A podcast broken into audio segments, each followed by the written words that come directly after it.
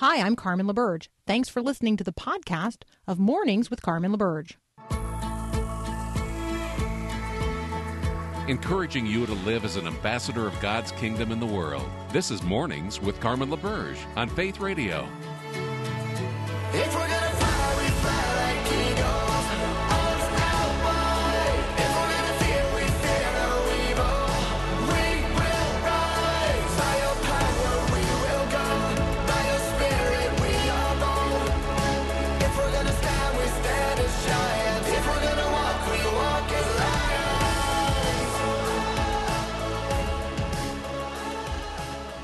Good morning again. It is the 11th of March. It's Friday. Friday, Friday, Friday. I don't know if Friday is still as exciting at your house as it is at mine, um, but I'm pretty excited that it's Friday.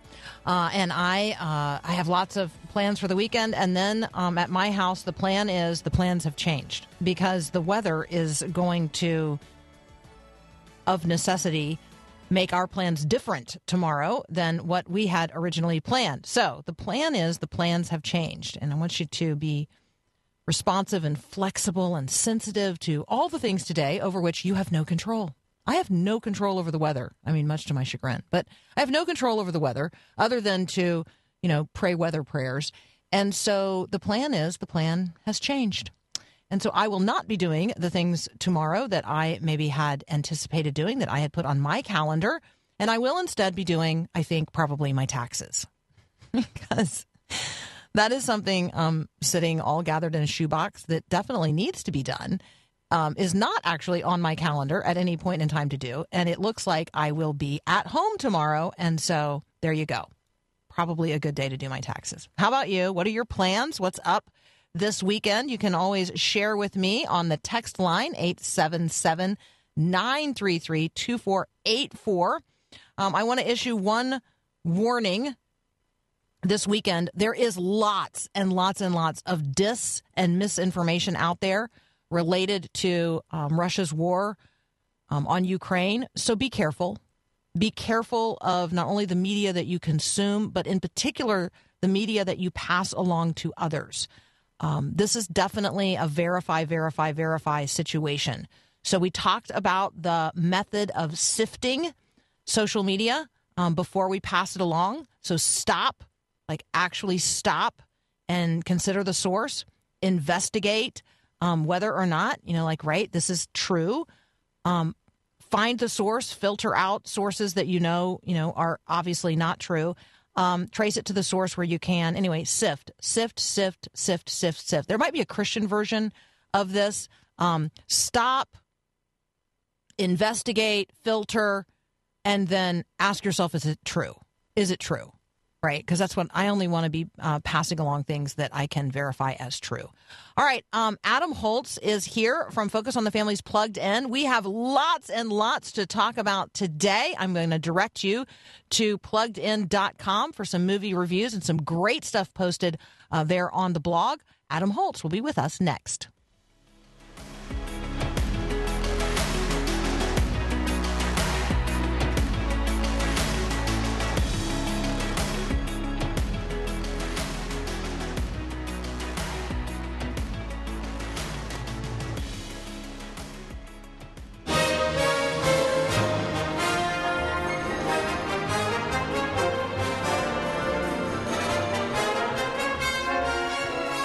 Adam Holz from Focus on the Family's Plugged In joins us now. Good morning, sir. Good morning, Carmen. How are you today? I am I am well. It is well with my soul. Um, let's talk about some reviews posted at pluggedin.com. I actually got an invitation to see Tyson's run tomorrow. Um, yeah. I don't know that I would be able to get out to uh, to make that, but tell me a little bit about it. This is a quiet little Christian movie about a 15 year old boy who has a difficult relationship with his dad, and that difficulty stems from two things. One, it stems from the fact that he's pretty severely autistic, and the other is that his dad is the coach of a high school football team, and he's won five state championships in a row. And so I think the distance between dad's hopes for what his son would be and who his son actually is it's a pretty big gulf. And Dad's pretty terse. He's a man of few words. Um, meanwhile, mom has pretty much raised him and homeschooled him and kept him out of sight. He's not an intentional secret per se, but Tyson is not something that anybody that uh, the coach, the coach's fans really know about. but he is now 15, and she is uh, at the limit of what she can effectively do as a homeschooler. So he starts going to high school. Chaos ensues. People mock him. Uh, Dad has to kind of step in and have a reality check. But along the way, he meets uh, he meets an Ethiopian who is a long distance runner and sort of falls in love with the idea of running. And so he ends up running a marathon, and this is why it's called Tyson's Run. This is a nice, quiet little Christian movie. There's not much content. There's actually not a ton of Christian content either. A couple references to scripture and a church service, but um, I think a good story about how we deal with disappointment. And it's clear that this is a dad who is disappointed in what's happened with his son, even as mom has tried to overcompensate and love him well. So it had a very Kendrick Brothers kind of vibe to it. If you enjoyed facing the champions, or excuse me, facing the giants or Overcomer, um, I think you'll you'll potentially really enjoy this film. Super helpful. All right, how about the Adam Project? Is this your project? I wish. Actually, I don't wish. I don't know that I want to claim this one as my own. This is a Ryan Reynolds action mystery sci fi comedy. Uh, and Ryan Reynolds plays uh, a guy in 2050. Uh, he and his wife are spaceship pilots who time travel. His wife is killed. It's listed as an accident. He believes it was a murder back in 2018, which is where she was time traveling to. He tries to follow her to 2018, and as often happens with time travel, things go awry. He ends up in 2022 instead, where he runs into his 12 year old self. Uh, if you've ever seen Bruce Willis's movie The Kid, this is sort of a sci fi take on that idea. And together they have to solve the mystery. Oh, yeah, and put the timeline back together because it's always bad when you run into your former or younger self in a time travel movie. So, PG 13. Uh, it's on Netflix. It's a fun movie, a ton of profanity, uh, and it mm. just feels like an unforced error to me. I think for a lot of people, you know, when once you get past fifty plus profanities, you're like, yeah, oh, no, wow, yeah. I'm, I'm going to watch something else. Okay, then um, then quickly let's talk about Turning Red. Turning Red is Pixar's latest movie, and it's streaming on Disney Plus. It is about a teenage girl named May. She's of Chinese, well, she's Chinese American, but obviously of Chinese descent. And May comes from a family in which the women of the family, when they hit puberty, also turn into a giant red panda to defend their village. Well, they only had to defend their village like 500 years ago, and now it's just kind of a nuisance. And so this is May learning to tame the giant red panda inside her. Uh, and they actually go through a ceremony to kind of separate out the panda personality, essence, spirit, whatever you want to call it, from the girl. Um, excuse me. The uh, the whole premise of the giant red panda is sort of a metaphor for adolescence, and this is a story about May's relationship with her mom um, it's Pixar. It's pretty well done, but I think it retreads some of the territory that we saw with Brave. I think Brave did it a lot better, in part because this movie really celebrates May's independence and her fierce spirit to a fault, in that she doesn't treat her mother very well and really is uh, is not doesn't listen very well. So I don't think it does parents any favors. It also deals, quite frankly, with uh, the biological changes that uh, a girl goes through in puberty. Um, and so I think there will be parents who will not be expecting uh, an anatomy class in this movie. So it would be good to check out our full review and get a better sense of what we're talking about there if this one's on your radar. Yeah. Um, also, just you know, one of my pet peeves: the use of OMG. I just don't. I just. I'm just not a fan. I'm just not yeah. a fan of that. No, because we know what it I is. think it just it just flirts right up against the taking God's name in vain, and um, you know, I don't. I, yeah, I don't, I don't. I don't want my kids doing that. Okay, yep. uh, we're going to take a very, very brief break. Um, Adam Holz and I are going to continue our conversation in just a moment. There's tons of great stuff at the Plugged In website right now. Um, a couple of things on the blog um, at pluggedin.com. One thing on board games, another on the best movies to stream as a family in the month of March. Um, I want to highlight both of those because I want to have a conversation with Adam when we come back about war coverage, the images associated with it, and recommendations for families that are trying to broach the subject and explore the themes of war with our kids. That's up next here on Mornings with Carmen.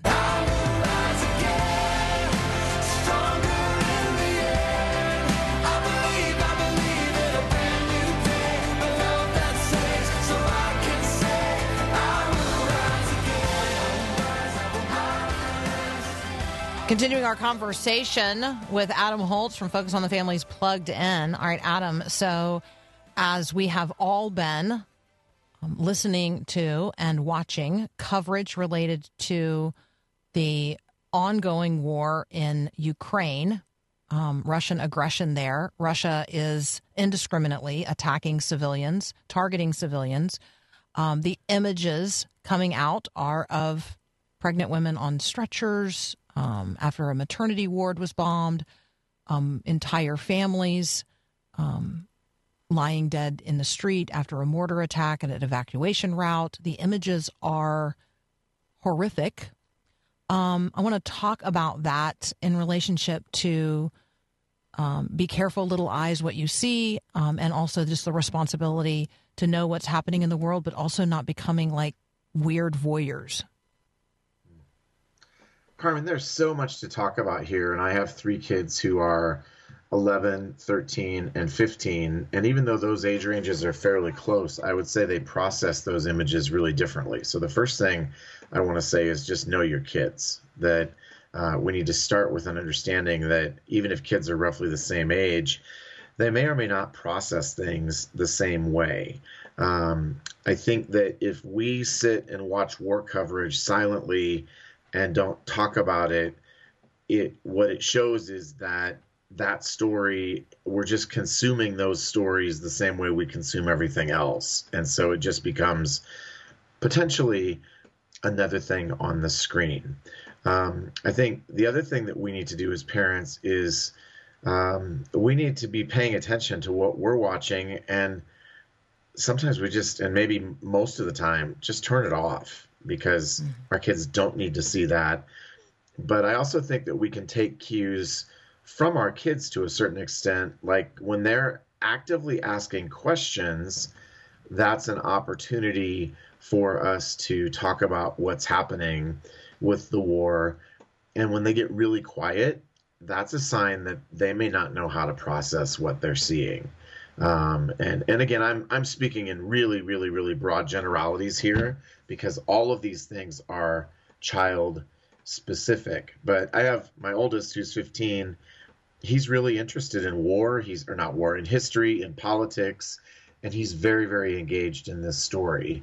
Um, my daughters, I think, are more sensitive and perhaps not as naturally interested and so we have different conversations. They're not they're not the same conversations. And you know um, what we're seeing in these images as you just pointed out are the equivalent to what we would see in an r-rated movie right? I mean these are images of real and horrific violence. And i think this is one of the first conflicts where we're all processing it in real time with real images and real stories. Um, and uh, your warning earlier to be careful what we just sort of accept as the truth is is really well well taken. But obviously, we're seeing these images, and so we've got to stop and probably have a bigger conversation about the reality of evil in the world. That evil has not gone away since the fall of the Cold War, and I think this sort of is a shocking reminder that there's still real evil out there, and it's being manifested in this war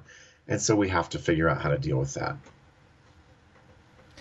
There are so many um, incredible images, um, and images are, you know, like stories or they're potential stories. And so that's one of the things that I um, I have started doing.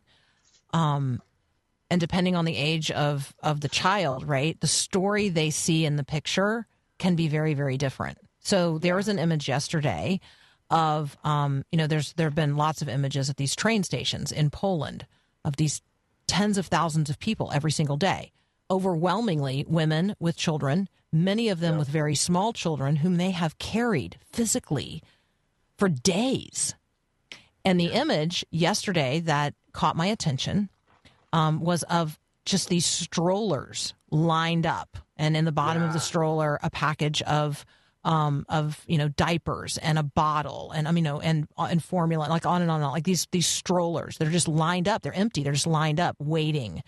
And so when I ask my eight year old granddaughter what what does this picture tell you? Right? She has a different story to tell than my 18 year old she's they they see something right? So Eliana who's 18 sees the humanity people everywhere are the same, and it is, can be really tiresome to carry a baby or a, or a toddler um, for days on end. And just the gift of having somewhere to set that child down um, is an amazing. That is an amazing gift. Um, Evelyn, who's you know little, she saw something different. Right to her, it looked like a parade. Like right, there's no, there's no, there are no um, there are no children in those strollers yet. They're waiting for the train to arrive, and then there's going to be this great parade, right? So it's just a very different um, story that emerges um, when we just ask, What do you see in this picture? But I do think we have to be careful which pictures we ask that question about. Um, I think that your observation that every child is different and we need to know our kids and we need to know when our kid goes silent what that means or when our kid withdraws physically from the room what that means or when our kid is um, overly interested in seeing um, particularly violent images. Um, like we we need to ask ourselves what does that tell me about my kid? Um, yeah. and what kind of conversation do i need to to seek to have with them? Yeah. No that's that's absolutely right. And i think that we can sometimes well we talk about media discernment a lot at plugged in and typically the context in which we're talking about that is fictional stories movies tv shows that sort of thing. Um, but we need to exercise media discernment with the real stories too. And i think that we can sort of hermetically seal that off as a totally different category but the younger a child is the less they have the ability to distinguish between what's real and what's fantasy. And so um, we have to, we have the responsibility to help guide them and to know when, even if we want to know more, it's time for us to disengage for their sake. Um, or just the opposite. When they want to know more, maybe we have a deeper conversation than we thought we were ready for. I mean, I think it can go both ways, but but we we really need to be paying attention. And i think that maybe is the key thing is are we paying attention? Are we giving our kids space to just ask about things? Like mm-hmm. my middle daughter suddenly became very curious about nuclear weapons you know? Mm, and for those mm, of us who sure.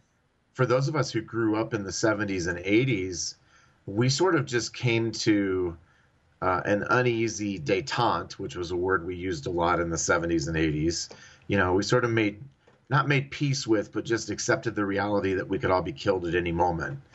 And now we have an entire generation that for 30 years, they have never had to carry that weight psychologically. And they also want to understand what the reality of the threat is. And so there's all sorts of stuff that those of us who are 45 or 50 plus just take for granted as basic knowledge of the world that uh, even millennials may not have, let alone our kids. Um, and so, um, just trying to figure out, okay, how do we talk about what a nuclear weapon does, yeah. Um, and how do we process that with them? Um, and and those are they're weird questions to be asking because we never thought we were going to have to ask them again or deal with them. Mm-hmm. But he, but here we are. It feels like 1984 all over again. Mm-hmm. Okay, so um, now I guess I'm going to make an assignment because we um, we don't have time to talk about um, Carmen's like list of 50 movies that she wanted feedback on from Adam today. Um, right. So Which here was my because I was I was kind of daunted by your list. so um, I am next week going to be looking at. Are you with us next week or are you on spring break? I'm here next week. I'm out the Oh, good. week. Well, then then this assignment is for you. Oh, um, rec- recommendations for families that are trying to explore those subjects. So you know, you've got a kid who's now interested in the themes of war, uh, World War II in uh, particular, um, or you've got uh, so, a, a child who's now interested in having a conversation about n- nuclear weapons, um, or you just want to be able to have a movie that has some good themes in it in terms of helping us understand what's happening. So, next week, how about some recommendations for families that are just trying to broach the subjects and explore the themes of war with their kids? I would love to talk about that, and I'm glad you've given me a week to think about it. I have not only given you a week to think about it, I have given you a starter list in our notes have, of like. I know. I know. So you gave me you a day to think about it yesterday, and so I'm going to take the this. Well, this this just proves to everybody that Carmen is doing her homework and then she is assigning homework to others. So there you go. no, it This was an, the- it's an impressive list. All right, that's Adam Holz from Focus on the Families plugged in. And we're already teeing up our conversation for next week. He joins us every Friday and we love him. Um, check out what he's writing and tons of good resources at pluggedin.com. And if you don't want to wait until next week, when you go to pluggedin.com, you can type the word war into the search box you're going to have to filter your list for because you know obviously there's you know lots of wars in featured in films that would not be the kind of content that are necessarily going to provoke conversation that you'd want to have. But let me tell you there's tons of movies that come up um, if you type the word war into the search box at pluggedin.com you're listening to mornings with carmen. I'm carmen laberge and this is faith radio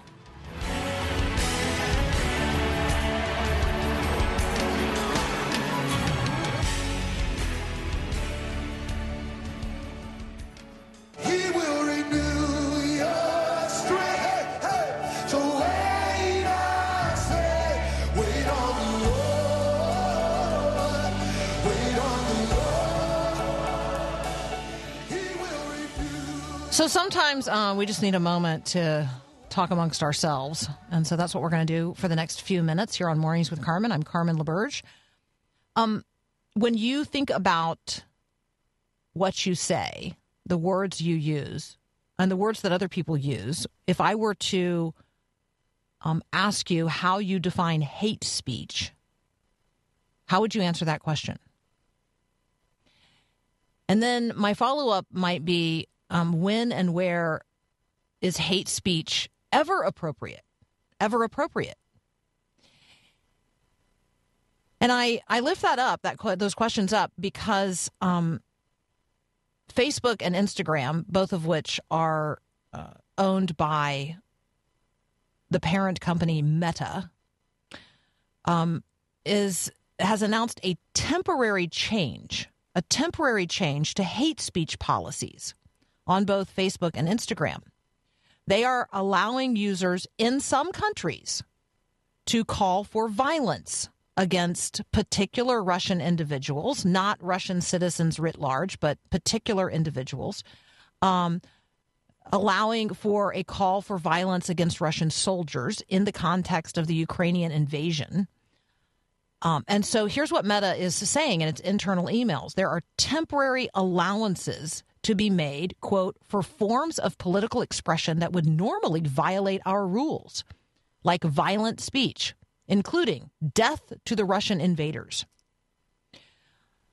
Meta uh, on both Facebook and Instagram is also temporarily allowing some posts that call for the death of particular individuals, including Russian President Vladimir Putin, Belarusian President Alexander uh, Lukashenko, Um, and others as well. But only, again, in particular countries Russia, Ukraine, and Poland. The platforms, Meta says, will not allow for calls of general violence against Russian citizens, Russian civilians, excuse me, civilians. Which leads me to ask and wonder is there ever an appropriate time to express hate speech, violent speech, the provocation of violence, um, a call for an assassination, particularly of a head of state? This, I think, is the challenge of situational ethics.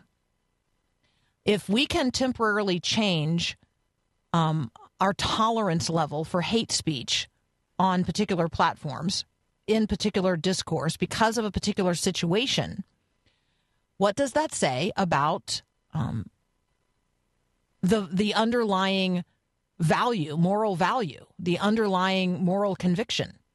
If hate speech is wrong in times of peace, why is hate speech okay in times of war? I mean, I, am asking this like as an honest question uh, in conversation with you today. We are free speech people, and so I mean, as as Americans, we're free speech people, and we we place a very very high value on free speech. We don't like censored speech, and so maybe you don't like that Facebook and Instagram ever censor any speech. Maybe you think they should be platforms where there's just a hate speech free for all all the time. Well, there's not. They censor speech um, in these, uh, according to these standards related to hate speech all the time. But now they're saying, well, in these places, these forms of hate speech are going to be allowed.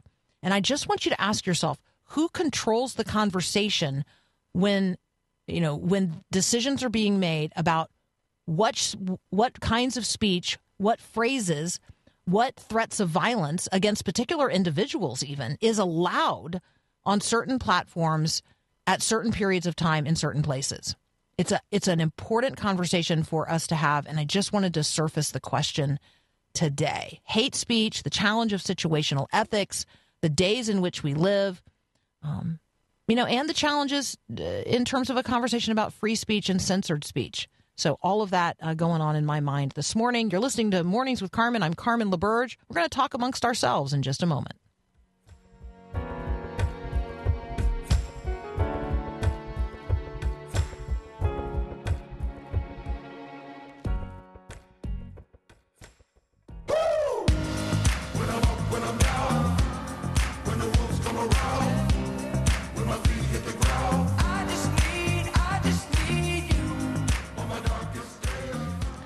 Thank you for your contributions to the conversation. You can text me, uh, give me your input, your thoughts. 877 933 2484. Um, in, in it, you know, in part of this conversation about hate speech and censorship or free speech or free expression um, and situational ethics, the move of Meta, the parent company of Facebook and Instagram to allow for temporary allowances of hate speech, forms of political expression that would normally violate their hate speech rules um, and speech related to violence, such as death to the Russian invaders.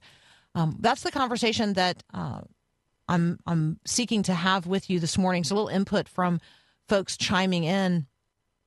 Piran reminds us that there's a time for war and a time for peace. Clearly, a uh, a nod there to Ecclesiastes.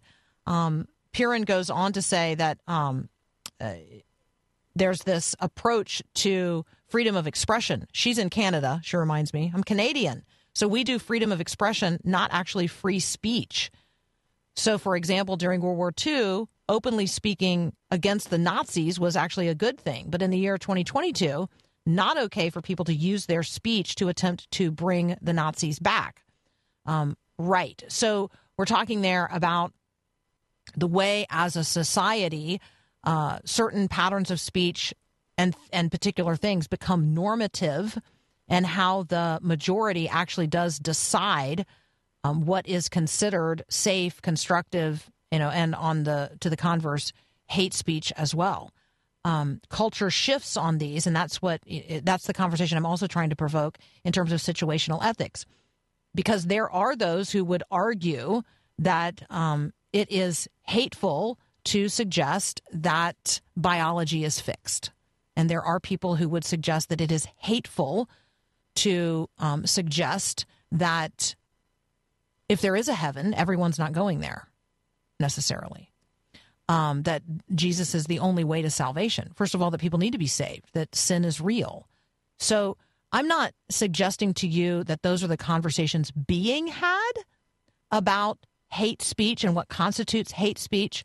I'm seeking to provoke among us a conversation and the recognition that if the definition of hate speech is shifting and can shift this quickly um, and can be allowed re- in relationship to certain individuals about certain things, um, then we have to pay attention as Christians.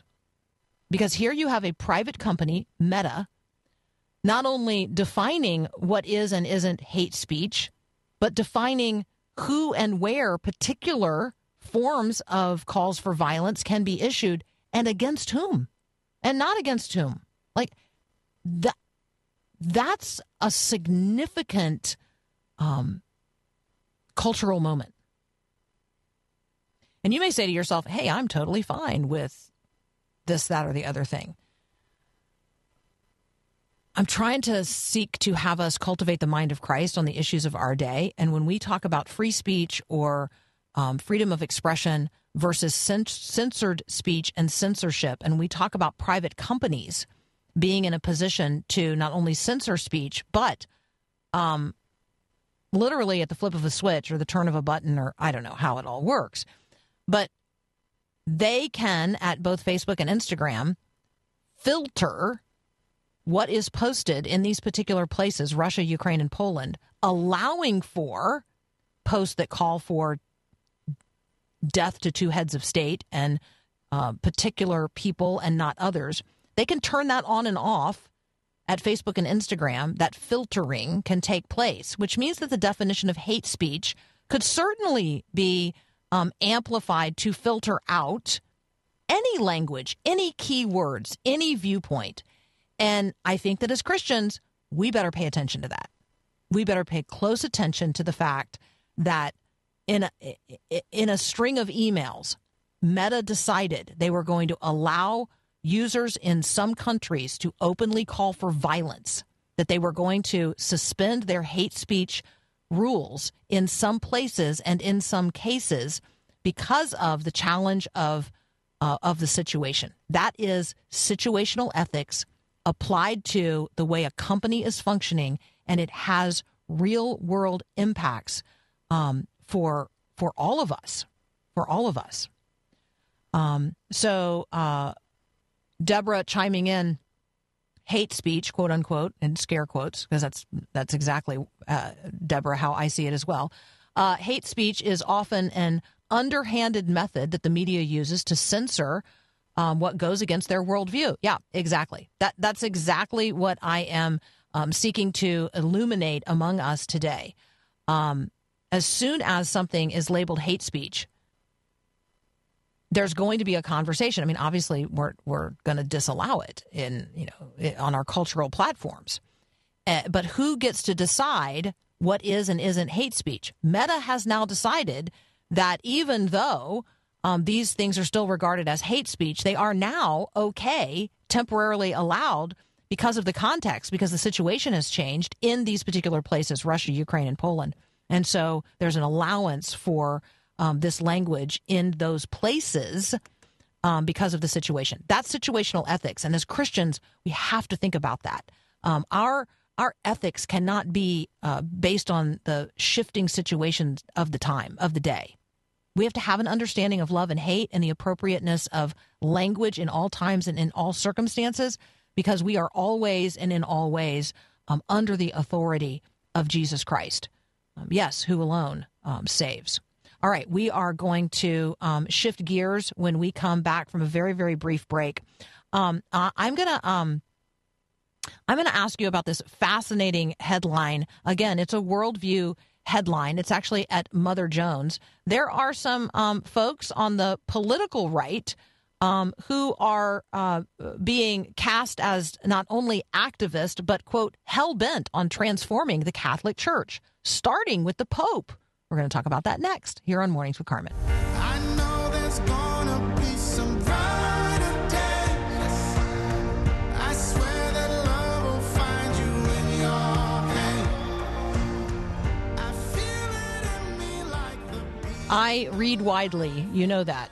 I um, I read really widely, so you don't maybe have to read it all. But I do. Um, I want you to know sort of what the world is saying, not only about Christians and American Christians, and maybe American evangelical Christians, and Roman Catholic Christians who actually believe in values of life and um, and sexuality, gender identity, marriage, those kinds of things.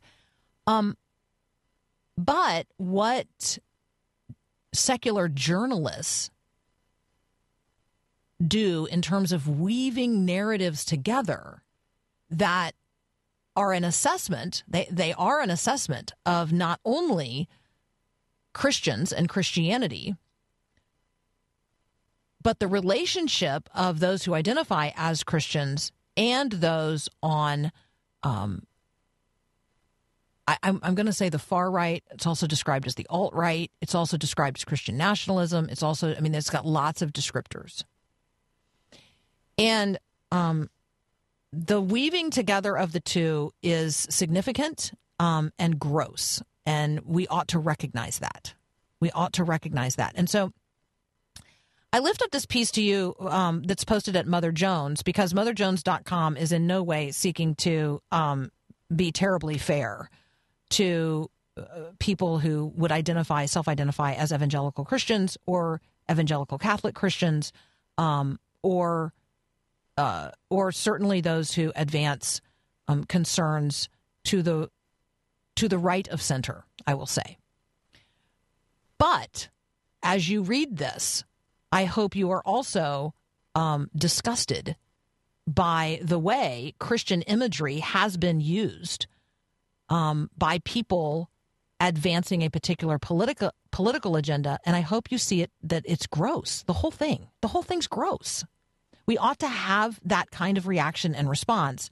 Um, but I wanted to lift up this story so that you would know these are the kinds of conversations that are happening um, about us as Christians um, and we have to know it. You got to know that this is what's going on out there in terms of the conversations of the day. Um, we're also being talked about uh, in the Wall Street Journal um, in terms of the way that Christians are talking about. And I think it's the Washington Post way of talking about the end of the world as if they're not thinking about it as well. Um, but but casting as the characters in the conversation, um, you know, Christians, particularly Christians who are focused on prophecy. We had a, a conversation this week with Donna Van Leer about this. Um, in, in, the Washington Post, the piece is Russia's war on Ukraine has some Christians wondering, is this the end of the world? Um, and it's more, this piece is more well done than what you're going to see in some other places, but it still, it still suggests that people who believe that there is going to be an apocalyptic end of the world, as described in the book of Revelation and the book of Daniel and by Jesus himself, um, that we're crazy. So I think that it's important to know what secular journalists um, are, or what secular journalistic sources, maybe I should say, the Washington Post in this case and Mother Jones, what they are saying and how they are saying it in terms of conversations related to Christians in the culture, our worldview. Even though I'm just going to confess, as um, as you read the piece in Mother Jones, if you are like me, you're going to be disgusted by the use of um, Christian imagery and language by people who are clearly, clearly not Christians, clearly not Christians, seeking to hijack um, the Christian faith for their own personal celebrity and to their own ends, which I think is what the writer intended to talk about and instead um, got swept up in uh, sort of an, a negative uh, description of everything uh, having to do with Christian worldview. So um, the title is Bannon, Milo, or Milo, and other right wing activists are hell bent on transforming the Catholic Church, starting with the Pope. I want to take one minute to just unpack uh, a few things there. First of all, right wing activist is a political identification. That is not a Christian identification. To be really clear about that. Um, hell bent, that is an interesting word. When you see the word hell appear in a headline, you ought to take pause. What does it mean for someone to be hell bent? What, what does that mean? Bent toward hell? moving people in the direction of hell, motivated by hellish intent? What does it mean? What does it mean for individuals to be described as hell bent on something? And then what are these individuals described as being hell bent on? Transforming the Catholic Church. What does that mean and how does it happen? Who are we talking about when we're talking about the Catholic Church? Do you remember the Reformation? So, part of the language here that I think as a Protestant Christian I am searching for is the language of the Reformation, where the church is reformed and always being reformed according to the Word of God. That might be my answer to the author of this piece in Mother Jones. Um, we actually are a people who believe the church is called to be reformed and always continually reformed, but according to a particular standard. And that standard is the Word of God itself, not the, the political inclinations of fancy individuals in suede shoes on a big stage. There is a standard to which the church is called and church leaders are called and people to, seeking to bring reform to the church are called and that standard is nothing less than the very word of god so um, there you go um, i love talking amongst ourselves from time to time so thank you for um,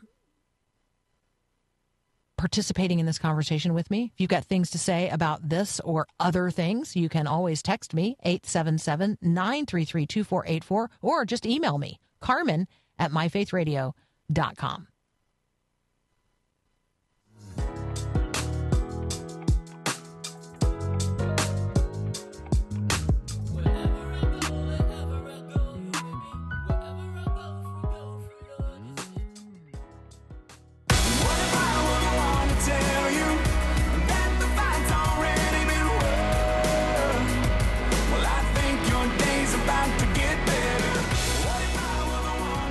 I think your day's about to get better as well. I'm going to be praying for you today. I uh, I hope you'll be praying for me as well. Um, none of us knows exactly what we face in even the moments, let alone the minutes or hours or days ahead. We don't exactly know what the weekend will hold, but we do know who holds the weekend. And so let's be people who place ourselves intentionally today in the very hands of the living God. God, I'm yours. I'm yours. Like, surround me with your love. Um, enfold me in your grace. Fill me with your spirit. Take me as an instrument in your hand and use me according to your will. Let's be those people today. Yes, agents of grace and ambassadors of the king and the kingdom, children of God. Let's also be instruments. What does it look like for you um, to be an instrument in the hand of the living God this day and in the days to come? Mm, mm, sweet melodies. Have a great weekend and God bless. Thanks for listening to this podcast of Mornings with Carmen LaBerge from Faith Radio. If you haven't, you can subscribe to automatically receive the podcast through iTunes or the Google Play Music app. That way, you never miss an episode. It's also available anytime at myfaithradio.com.